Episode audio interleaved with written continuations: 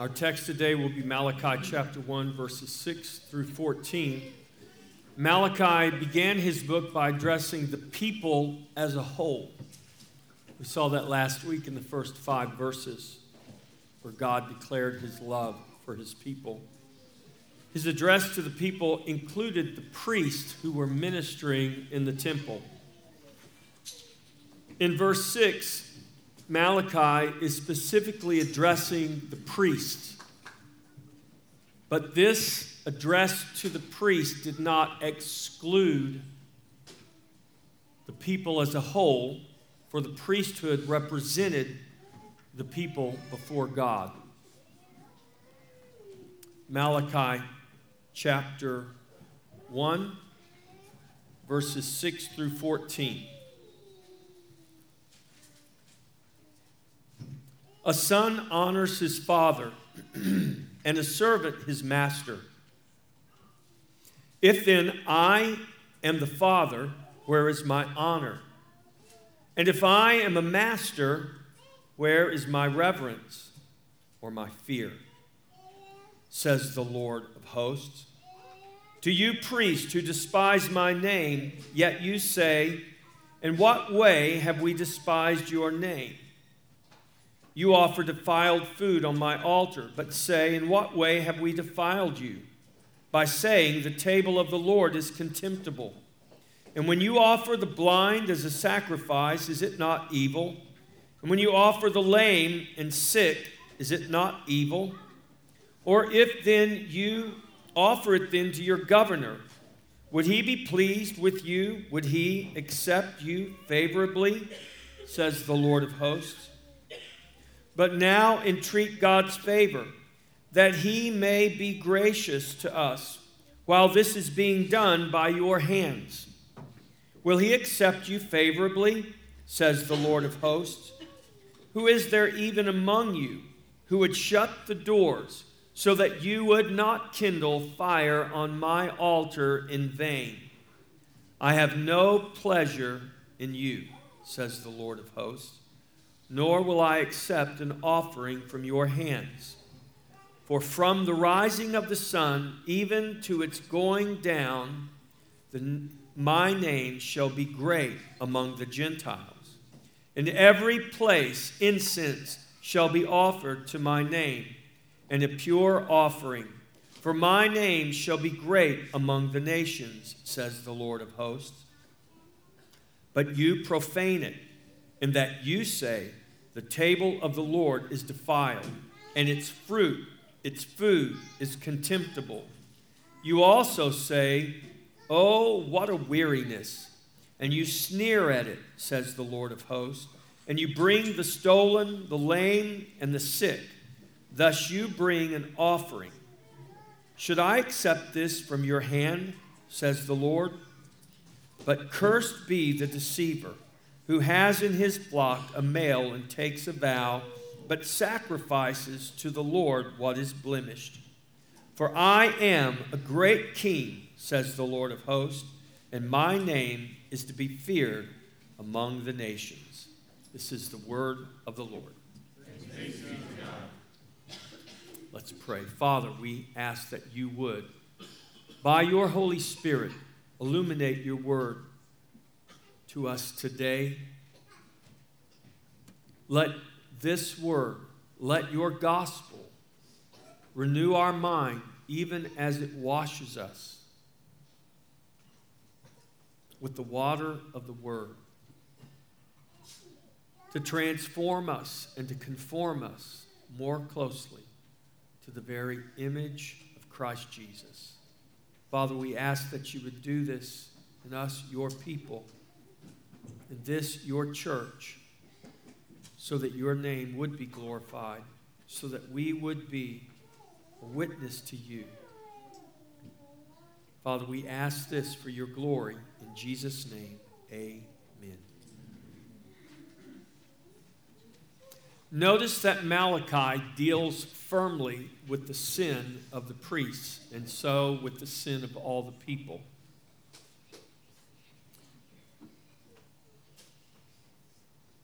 Imagine Imagine Malachi or Elijah or John the Baptist writing a book titled Your Best Life Yet or The Purpose Driven Life. You cannot imagine that because they would not write those books. Now, I'm not saying no one should write books like that. I'm saying what we, pre- what we preach from the pulpit of the church matters. Writing a book is one thing, but the message that is given from the pulpits of God's house in His church, not just here, but everywhere, it matters. And it should deal straightforward and honestly with the sin of the church. My responsibility before God is to equip you for the work of ministry. And you cannot be properly equipped for the work of ministry if your sin, my sin, is just ignored, or we pretend like it doesn't exist, or we just say, well, that's the Holy Spirit's responsibility. I don't deal with that. No, it's actually the man of God's responsibility. In Israel, it was the priest's responsibility. And they were responsible to God as representatives of the people, of the nation. Some pastors seek to comfort people in their sin rather than discomfort people from their sin. We need men of God who pointedly proclaim the truth of God's word and believe it actually has the power to save them and deliver them. God's prophets must prophesy God's word. I'm not talking about predicting the future. I'm talking about declaring God's word. That's what a prophet does. This is the word of God given to us. You are called a royal priesthood. You are called ministers. You're being equipped for the work of ministry. This is the word you are to prophesy. This is the only word you are to prophesy. There is no other word.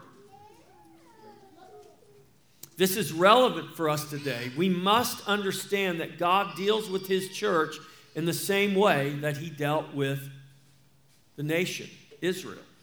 He calls out and he calls her out of her sin at the corporate level down to the heart of the matter for each and every one of us. This is how God deals with his church. Our worship is personal, individual, yes, but it is corporate.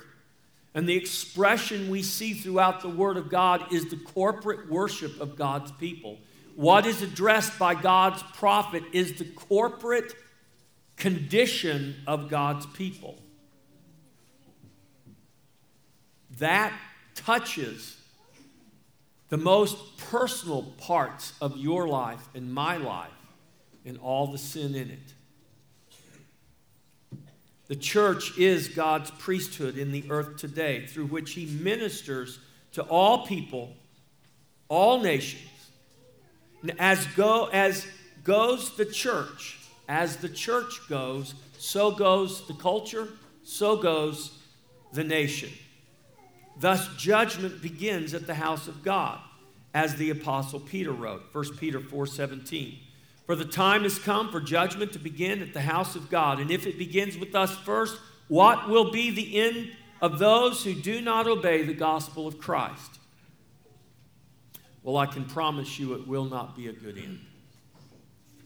God addresses the priest with their polluted offerings. This is what we see beginning in Malachi chapter 1, verse 6. God is Father. Remember, God says, A son honors his father, and a servant his master. If then I am the father, where is my honor? If I am a master, where is my reverence? Says the Lord of hosts. To you, priests, who despise my name, yet you say, In what way have we despised your name? God is Father by creation, by election, by preservation, and by his guardianship over our lives and the lives of all of his people. In this verse, God is not commanding that his priests honor him. This is not a command by God. This is God reminding his priests, therefore his people, that the honor and reverence due his name is as natural as that given by a son to his father or a servant to his master. It is simply the way it is meant to be. As was then, we see today that we have drifted far from the natural order of things. God, in speaking directly to the priest who despised his name, asks them, Where is his honor as a father and his fear as a master? Their response to God was already indicated not by their words, but by their actions. In their implied question posed to God, they asked, In what way have we despised your name? This response indicated a rebellious disregard for their sin and for God. The same type of sinful and rebellious disregard we see in much of the church today. The church is God's royal priesthood in the earth today.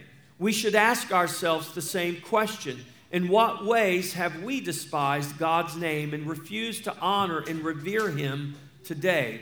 Well, I submit to you that we have done so in the very same ways that the priests did in Malachi's day. We do not present animals in sacrifice to God. Now in Christ, we present ourselves as living sacrifices, holy and acceptable to God, Romans 12:1. We are called to continually offer up the sacrifice of praise, which is the fruit of our lips, giving thanks to his name, Hebrews 13:15. Each and every one of us is personally as well as corporately responsible for the worship we present to God. We are to uphold the standard that God upholds in His Word so that we are not despising His name and making His table a contempt. Malachi 1 7. You offer defiled food on my altar, but say, In what way have we defiled you? by saying the table of the Lord is contemptible. Verse 7 is not an answer to the question posed in verse 6. It does answer it, but God is not simply giving the answer to a question, He is naming the sin of the priests because they had more regard for themselves than for God's name. They had no qualms about offering polluted food on God's altar. God points out that defiled food is being offered on his altar. And we hear the implied question for God from his priest In what way have we defiled you? God's response to the priest is this by saying, The table of the Lord is contemptible. Now, they did not say the Lord's table is contemptible with their words, but with their actions. Through the act of offering defiled food on God's altar, they were in practice saying, The table of the Lord is contemptible. By our actions and by our words, we can be guilty of the very same sin today. Verse 8 And when you offer the blind as a sacrifice, is it not evil? And when you offer the lame and sick, is it not evil? Offer it then to your governor. Would he be pleased with you? Would he accept you favorably? Says the Lord of hosts. Verse 8 indicates how the priest despised God's name and defiled him and made his table contemptible. They did so when they offered the blind, the lame, and the sick in sacrifice to God. God calls this evil. In asking, is it not evil? God is not asking a question to which he actually expects an answer. God is pointing out the bitter irony of what they were doing. When you offer the blind, the lame, and the sick as a sacrifice to God, a sacrifice that's intended to be good, in reality, it is evil. And you defile the Lord and you defile his table by offering such polluted food. That is what the prophet is pointing out by this question Is it not evil? Well, of course, it is evil. They were offering blemished and defective animals to God. These animals were not even fit to be offered to the man who was their governor, God points out. He said, You wouldn't do this, you wouldn't give this to your governor. And we very often do the same. We regard men more highly than we regard God. And we make sure that depending on the man, we want to give him the very best, but yet, too much of the time, God gets our leftovers, our blemished and our polluted offerings. These animals were unfit to offer to a man. Why would the priest think it acceptable to offer them to God? They knew their sacrifices were unacceptable. This is why God accuses them of holding his table in contempt. The priests were sacrificing animals unfit to be offered to a man, much less to God himself. In his law word, God clearly indicates what is not to be offered on the altar. Leviticus 22 20. Whatever has a defect, you shall not offer, for it shall not be acceptable on your behalf. Those blind and lame and sick animals were not acceptable to the Lord. Therefore, the Lord was not pleased with them. He would not accept them favorably. Malachi chapter 1, verse 9. But now entreat God's favor, that he may be gracious to us while this is being done by your hands. Will he accept you favorably, says the Lord of hosts?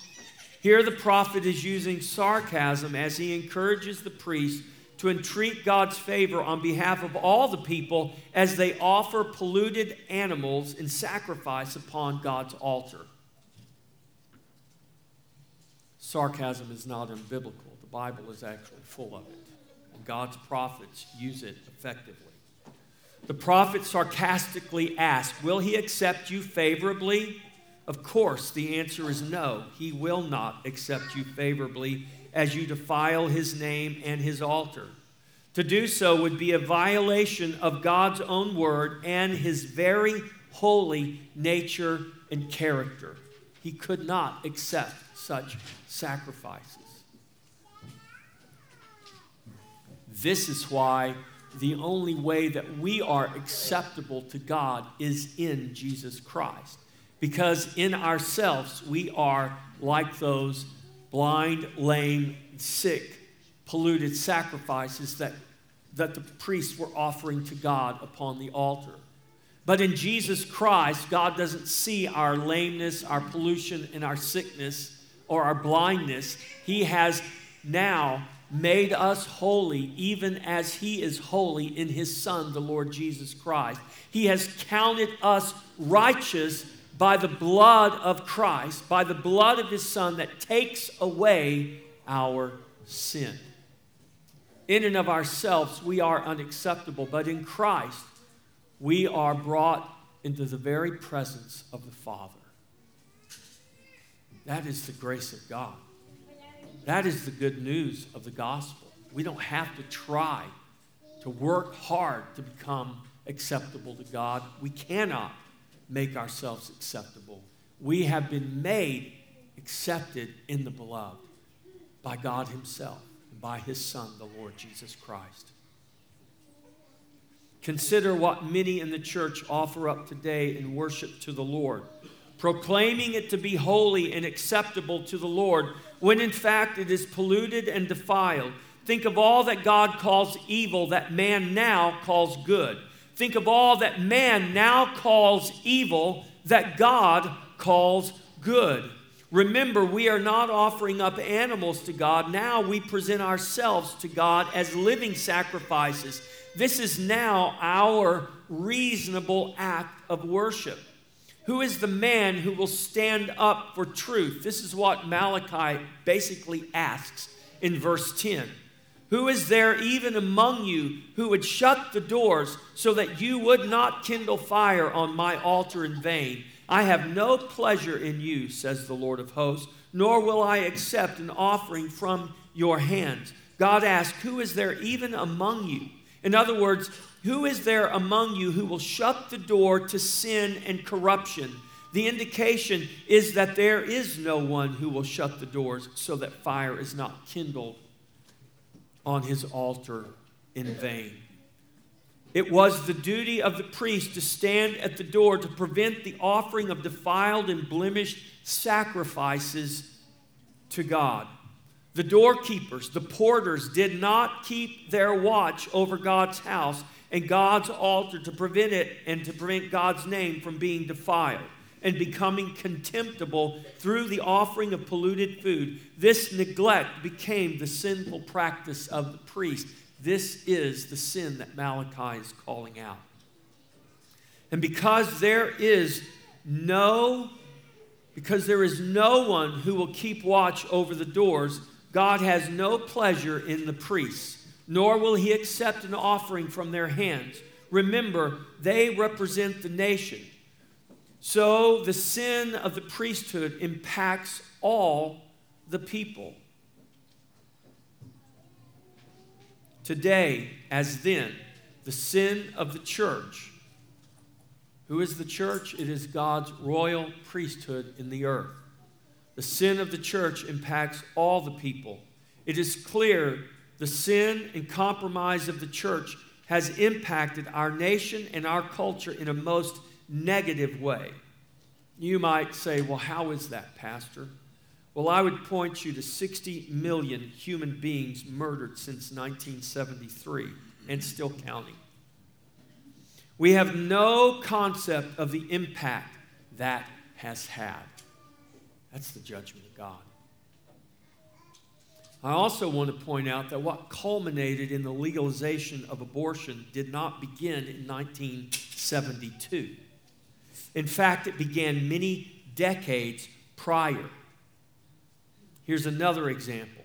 What culminated on June 26, 2015, with the, Ober- uh, with the Obergefell decision did not begin in 2014.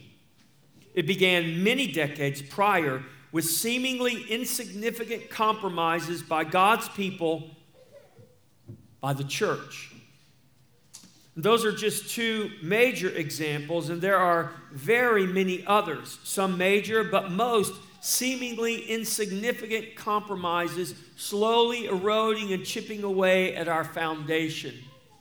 And those things that are slowly eroding and chipping away at our foundation didn't begin at the Supreme Court. Guess where they began? They began in your heart and my heart. They began in our families. They began in our churches. They began in the institutions of our culture that are run by individuals who have personal beliefs and personal opinions. And instead of honoring God's word, they regarded more highly their own beliefs, their own opinions, and their own sinful desires. And the church went right along to please man and allowed compromise to take place, and it is still happening today. If the church does not humble herself and repent, if not already, one day we will wake up and God will no longer accept the corporate offerings of our hands. As Paul wrote in 12 in Romans 12, 21, do not be overcome by evil, but overcome evil with good. It is time for the church to once again stand against the evil of our day. God in Malachi chapter 1, verse 11 declares that his name shall be great among the nations. Verse 11 For from the rising of the sun even to its going down, my name shall be great among the Gentiles. In every place incense shall be offered to my name, and a pure offering for my name shall be great among the nations, says the Lord of hosts. Verse 11 is, is prophetic as it looks ahead to a time when the name of the Lord shall be great among the Gentiles. It was not the case in Malachi's day, but Malachi was proclaiming, prophesying what would take place and transpire one day.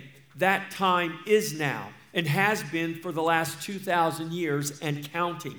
This is, the, this is reminiscent of the words of Jesus to the woman at the well, recorded for us in the Gospel according to John. We see the affirmation and the beginning of fulfillment of Malachi's words with Jesus and the woman at the well. John 4 21 through 24. Jesus said to her, Woman, believe me, the hour is coming when you will neither on this mountain nor in Jerusalem worship the Father. You worship what you do not know. We know what we worship, for salvation is of the Jews. But the hour is coming, and now is when the true worshipers will worship the Father in spirit and truth, for the Father is seeking such to worship him. God is spirit, and those who worship him must worship in spirit and truth. The good news is this now in Christ, we worship God in spirit and truth. That worship of God is from the rising of the sun to the going down of the same among all the nations. The Lord's name is great among the nations today. In every place, the incense of prayer is offered and a pure offering to God in Jesus Christ, in His truth, and in His holiness is offered to the Lord verses 12 and 13. But you profane it. The Gentiles will honor my name, will extol my name. But God reminds his people again through the prophet, but you profane it, and that you say, the table of the Lord is defiled, and its fruit, its food is contemptible. You also say, Oh, what a weariness, as you sneer at it, says the Lord and you bring the stolen, the lame, and the sick. Thus you bring an offering. Should I accept this from your hand? says the Lord. Here, the prophet contrasts the greatness of God's name that will one day be among the Gentiles with the profaning of it in his own day among his own people. Malachi re emphasizes the polluted offerings and the contempt that was shown for God's name and for his altar. The prophet reminds the priests and the people again that the polluted offerings that are brought will not be accepted by God from their hands. Our worship matters. God pays attention to our worship corporately. God pays attention to our worship individually, personally. God knows. Our enemy knows. And so must we know that our worship is warfare and that it is powerful. More powerful than we realize. Never underestimate the power of worship. Never underestimate the power of our worship, of your worship. Israel did and it cost them greatly as a people and a nation. Do not think that we can make God's name and his table defiled and contemptible with our acceptance and promotion of sin in his church and not suffer the consequences. We are suffering those consequences now. Will that continue, or will the church humble herself and repent and experience the reformation we so desperately need? Well, the answer to that question is yet to be seen. And each and every day is a determining factor of how that question will be answered and whether we will indeed experience a reformation sooner or later. It will come sooner or later, but the question is will it come in our day, in our lifetime, or is it yet generations away because the church failed to humble herself before God and seek his face. In the last verse here of our text, God warns of a curse. Malachi chapter 1, verse 14. But cursed be the deceiver who has in his flock a male and takes a vow, but sacrifices to the Lord what is blemished. For I am a great king, says the Lord of hosts, and my name is to be feared among the nations. If Israel, if God's own people did not fear his name, why would the nations fear his name? They did not then, but they do today. And that is by God's grace. We cannot fool God. There is nothing we can hide from God. He already knows, He already sees, and He knew and He saw long before we even thought a thing, before we had a thought, before we were a thought. When He chose us in Him before the foundation of the world, He already knew everything concerning us. His sovereign providence should be the most comforting thing in our life, for with it comes His perfect and complete love for his people. You did not love God first, he first loved you. You did not choose God, God chose you. That should be a comfort to you. It's meant to be. Cursed be the deceiver who knowingly offers to God what is not acceptable when he knows what God requires. The same is true when we offer ourselves and do so unrepentant of our sin that we so proudly practice, thinking God does not care. This is more prevalent in the church than you realize. Even if it's not prevalent in Christ Fellowship Church, we're part of the greater church. And as pure as we can make our worship here in our little congregation, we still have a responsibility for the greater church because we're part of the greater church. We have a responsibility to speak the truth, to stand for the truth, and to not compromise, and to not fear man to the point that we, at the very least, remain silent if we will not speak the truth in love. When we present ourselves as living sacrifices to God, when we are offering up the sacrifice of praise as we proudly practice our ungodly lifestyles in unrepentant sin and rebellion before God, we defile the name of God. When we practice sin without repentance, calling good evil and evil good, we defile his table and we hold his name in contempt. When the church passively allows or proudly approves or simply remains silent in the face of such sin and such rebellion, we are guilty of the same sin as the priest in Malachi's day, if not worse. Such sin causes his table to be defiled and his name to be despised. This sin is all too rampant in the church today and the bitter fruit of it is on full display. Let me give you two recent examples that made headlines in the news. The Methodist Church in England has issued an inclusive language guide to be used, to be put into effect in their churches by their parishioners. For example, terms such as husband and wife should no longer be used as they are now considered offensive and hurtful for some and are to be avoided. Our, or Brothers and sisters is now considered unacceptable on the grounds that these terms do not take into consideration our non binary friends.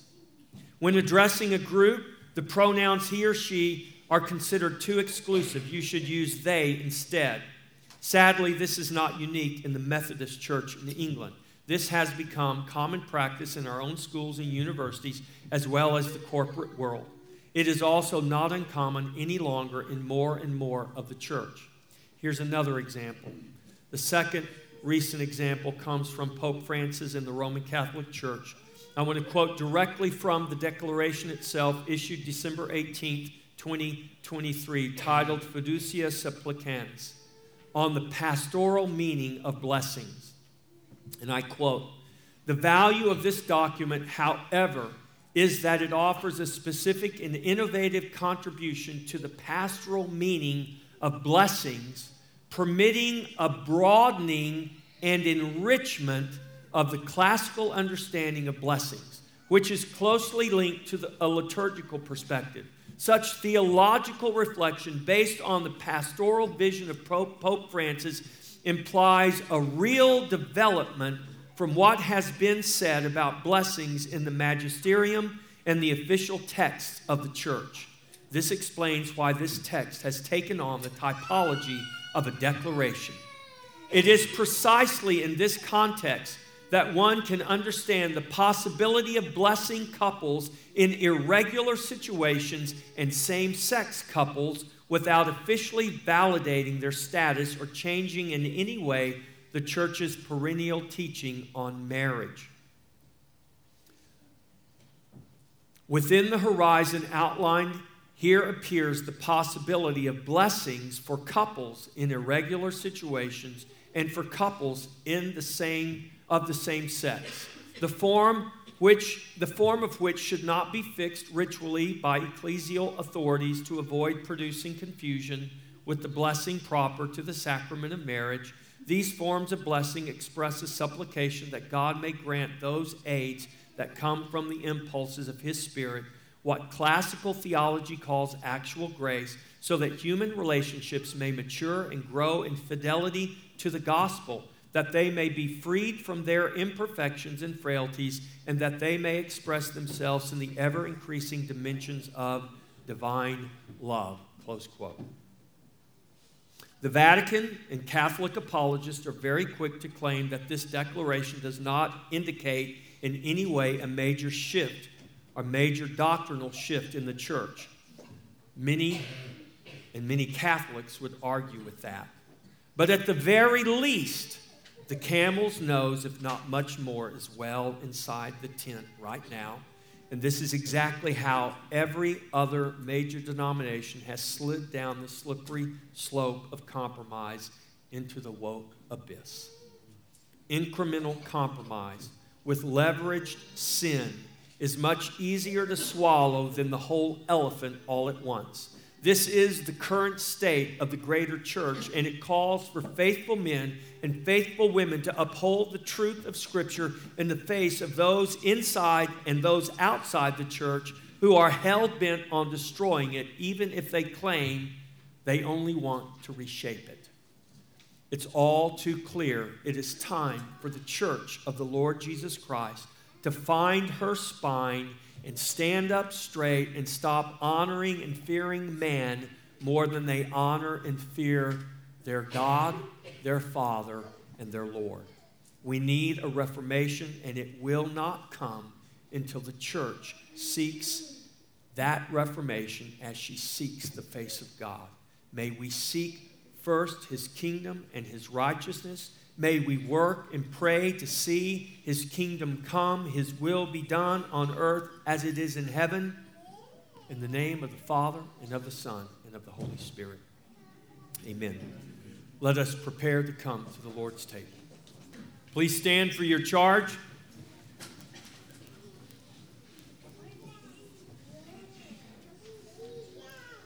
Church, Pray that God gives you a revelation of the weight and the importance of your worship that is warfare. Pray God shows you the power of the warfare waged when the church assembles together in spirit and truth in Christ's name, filled with the spirit and the power of God. Pray that God give you courage to stand watch over the doors He has made you watchmen over, the doors to your own heart and to your own mind the doors to your household and your family, the doors to the church, and the doors to whatever else God has entrusted to you. After you have prayed, then go and do. Go to and go do His kingdom work. Wherever you are and in whatever you find yourself doing, do it as unto the Lord. Never underestimate where or what God might have you doing. Trust and obey. Trust and obey Him in His sovereign grace and providence as He guides your steps to His appointed time and place. Go rejoicing as you go in unceasing prayer. Trust Him every step of the way, even when the way grows dark and difficult. Know that past every valley there is a mountain. From those mountains, may God give you eyes to see the generations coming after us as we prepare the way for them to walk beyond the places and the heights we may achieve, even to a thousand generations. Amen. Amen. Let us sing our thanks to God. Praise God from